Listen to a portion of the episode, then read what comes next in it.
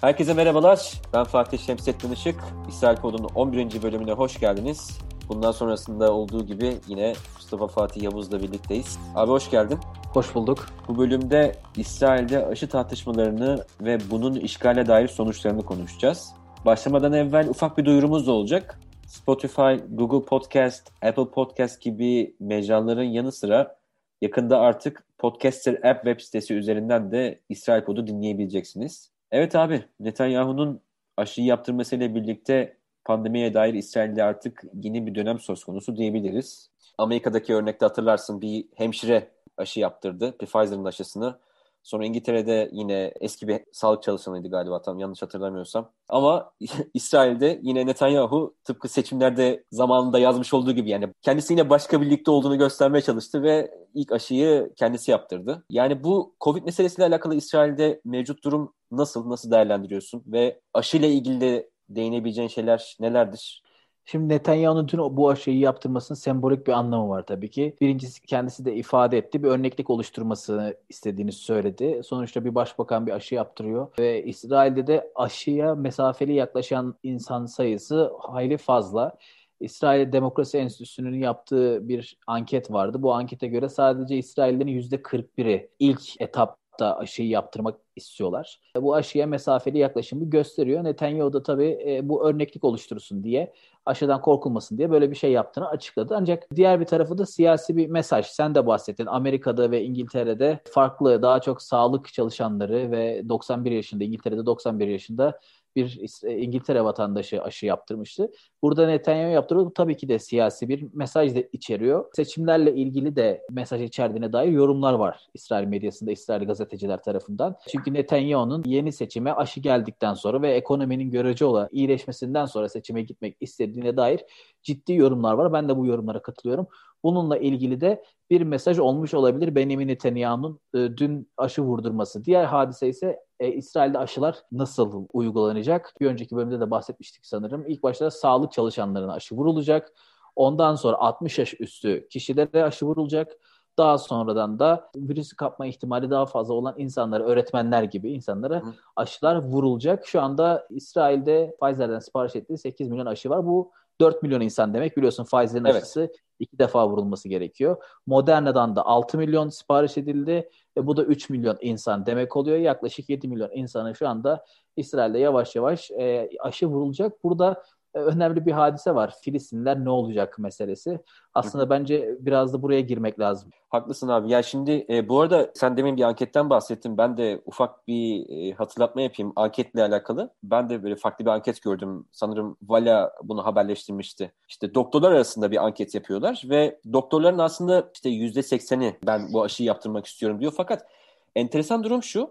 Şimdi %20 ya tereddütte ya da e, kesin kes yaptırmak istemiyor. Şimdi doktorlar bile böyle büyük bir rakamda aslında yani görece olarak bence büyük bir rakam. %5 gibi ya da işte %3 gibi düşük bir rakam değil. Burada hani %20 yani resmen 5 doktordan biri bu aşıyı yaptırma konusunda tereddüt yaşıyor. Senin anketle beraber bunu düşününce aslında bu aşının ne kadar siyasi bir hamle olduğunu da buradan sezinleyebiliyorum ben. Çünkü doktorların bile güvenmediği, halkın tereddüt ettiği bir aşı ama Netanyahu'nun işte kendisini böyle çıkması, ondan sonra işte aşıyı yaptırması falan sağlık meselesinin bile siyasetin gündeminde yer alması İsrail'de aslında görülebilir diye düşünüyorum ben. Filistin'le ilgili meseleye de gelince ben birazcık araştırma yaptım. İsrail'in özellikle bir işgalci güç olarak açıkçası Filistinliler nezdindeki sorumlulukları nelerdir? Bir taraf ülke İsrail. Cenevre Sözleşmesi'nin özellikle dördüncü Cenevre Sözleşmesi'nde 55. ve 56. maddeler gereği aslında her türlü yani gıda veya işte hayatı devam ettirecek şeylerin teminatında yani sorumluluğu var. Sağlıkla ilgili malzemeler de dahil ve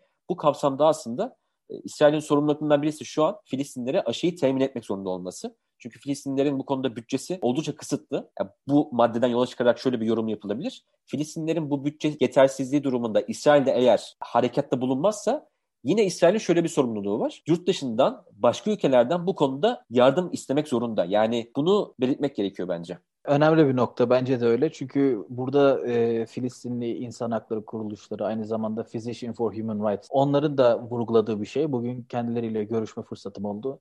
Onlar da aynı şeyi vurguluyorlar. İsrail'in burada bir sorumluluğu var diyorlar. Aynı zamanda onaylanmamış aşıların Filistinlilere gönderilmemesi gerektiğini söylüyorlar. Hı hı. İsrailliler hangi aşıyı kullanıyorsa Filistinlere de aynı aşı gönderilmelidir. Çünkü burada e, bazı spekülasyonlar vardı. Rusya'dan aşı getirtilebilir, Çin'den aşı getirtilebilir. Bunlar biliyorsun henüz onaylanmamış aşılar. Bu sebeple e, burada bir spekülasyon oldu. Bunların gelmemesi gerektiğini söylediler. Görüştüğüm insan hakları örgütü üyeleri.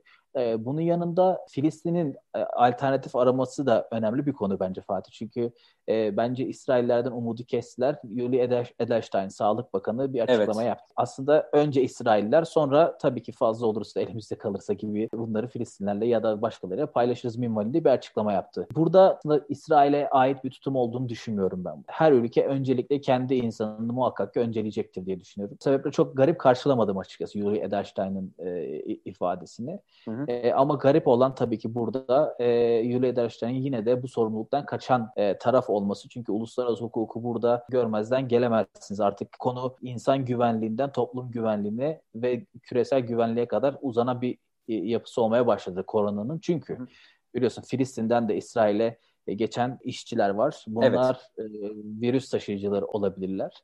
E, o sebeple e, İsrail için de e, yararlı olacaktır Filistinlerle aşıyı paylaşmaları. Ama bakalım ilerleyen günlerde e, nasıl bir sonuç alınacak bilmiyorum. Çünkü Dünya Sağlık Örgütü'nün iç yazışmaları ifşa oldu. basına yazdı, ifşa oldu. 2024'e kadar bazı ülkelerin şey alamayacağını söylüyordu. Bu çok önemli bir mesele. Bu bizim için önümüzdeki yıllarda koronanın hala devam ettiğini gösteren bir gösterge demek çok daha doğru olacaktır Fatih. Abi kesinlikle haklısın bu hususta. Bir de yani şunu söylemek istiyorum ben.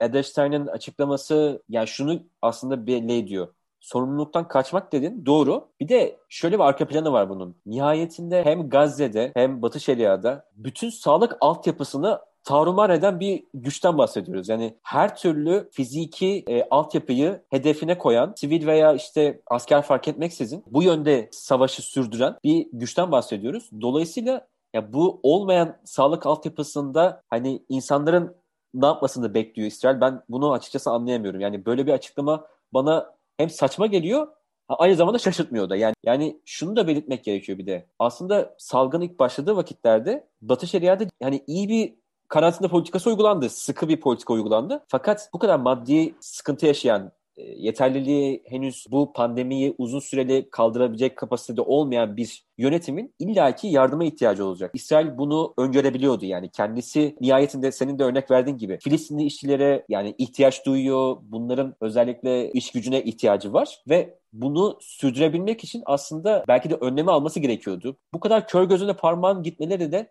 yani enteresan aslında en başta dediğim gibi yani siyasi olarak bu aşı mevzusunun pandeminin nasıl hani siyasi bir malzeme haline getirildiğini bence net bir göstergesi diye düşünüyorum. Kesinlikle öyle. Dediğimiz gibi Netanyahu zaten e, bu aşı hadisesinde ekonominin dolaylı olarak tekrardan açılması hadisesinde kendisi kullanacak. Foto op dedikleri olayı yaptı dün aslında Benjamin Netanyahu. E, evet. Aşıyı kendisi vuruldu. Biliyorsun aşılar geldiği zaman da havalimanında aşıların önünde fotoğraf çekilmişti. Yani Netanyahu'ya oy kazandıracak, Netanyahu'ya desteği arttıracak her şey şu anda aşı vurulmak dahil.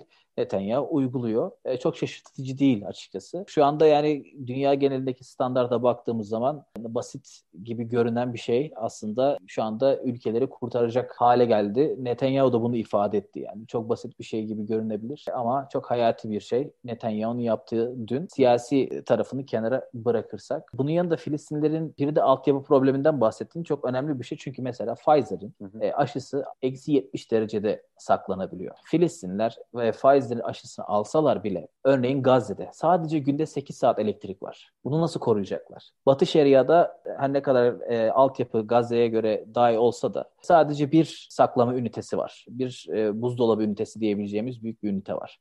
İlaçı orada saklayabilirler. Yani lojistik problem de Filistinlilerin gündeminde şu anda. Bunu da çözmeleri gerekiyor. Tabii mesela Gazze pandeminin ilk dönemlerinde izole durumundan dolayı yani İsrail'in ablukasından dolayı görece bir korunaklı alan haline gelmişti.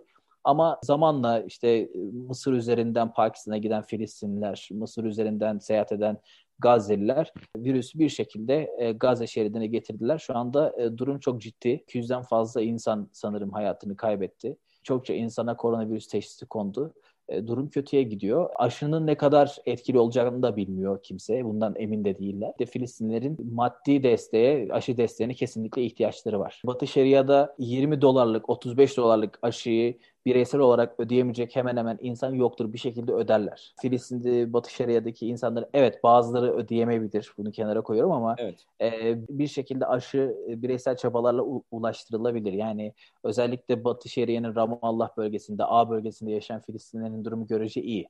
Bunlar bireysel olarak aşıları temin edebilirler ama burada önemli olan e, dediğimiz gibi İsrail'in işgalci güç olarak sorumluluklarını yerine getirmesi çok teşekkür ederim. Yani Tamamdır. Güzel bir kısa ama güzel bir sohbet oldu bence. Evet, İsrail Pod'u dinlediniz. Haftaya görüşmek üzere. Hoşçakalın.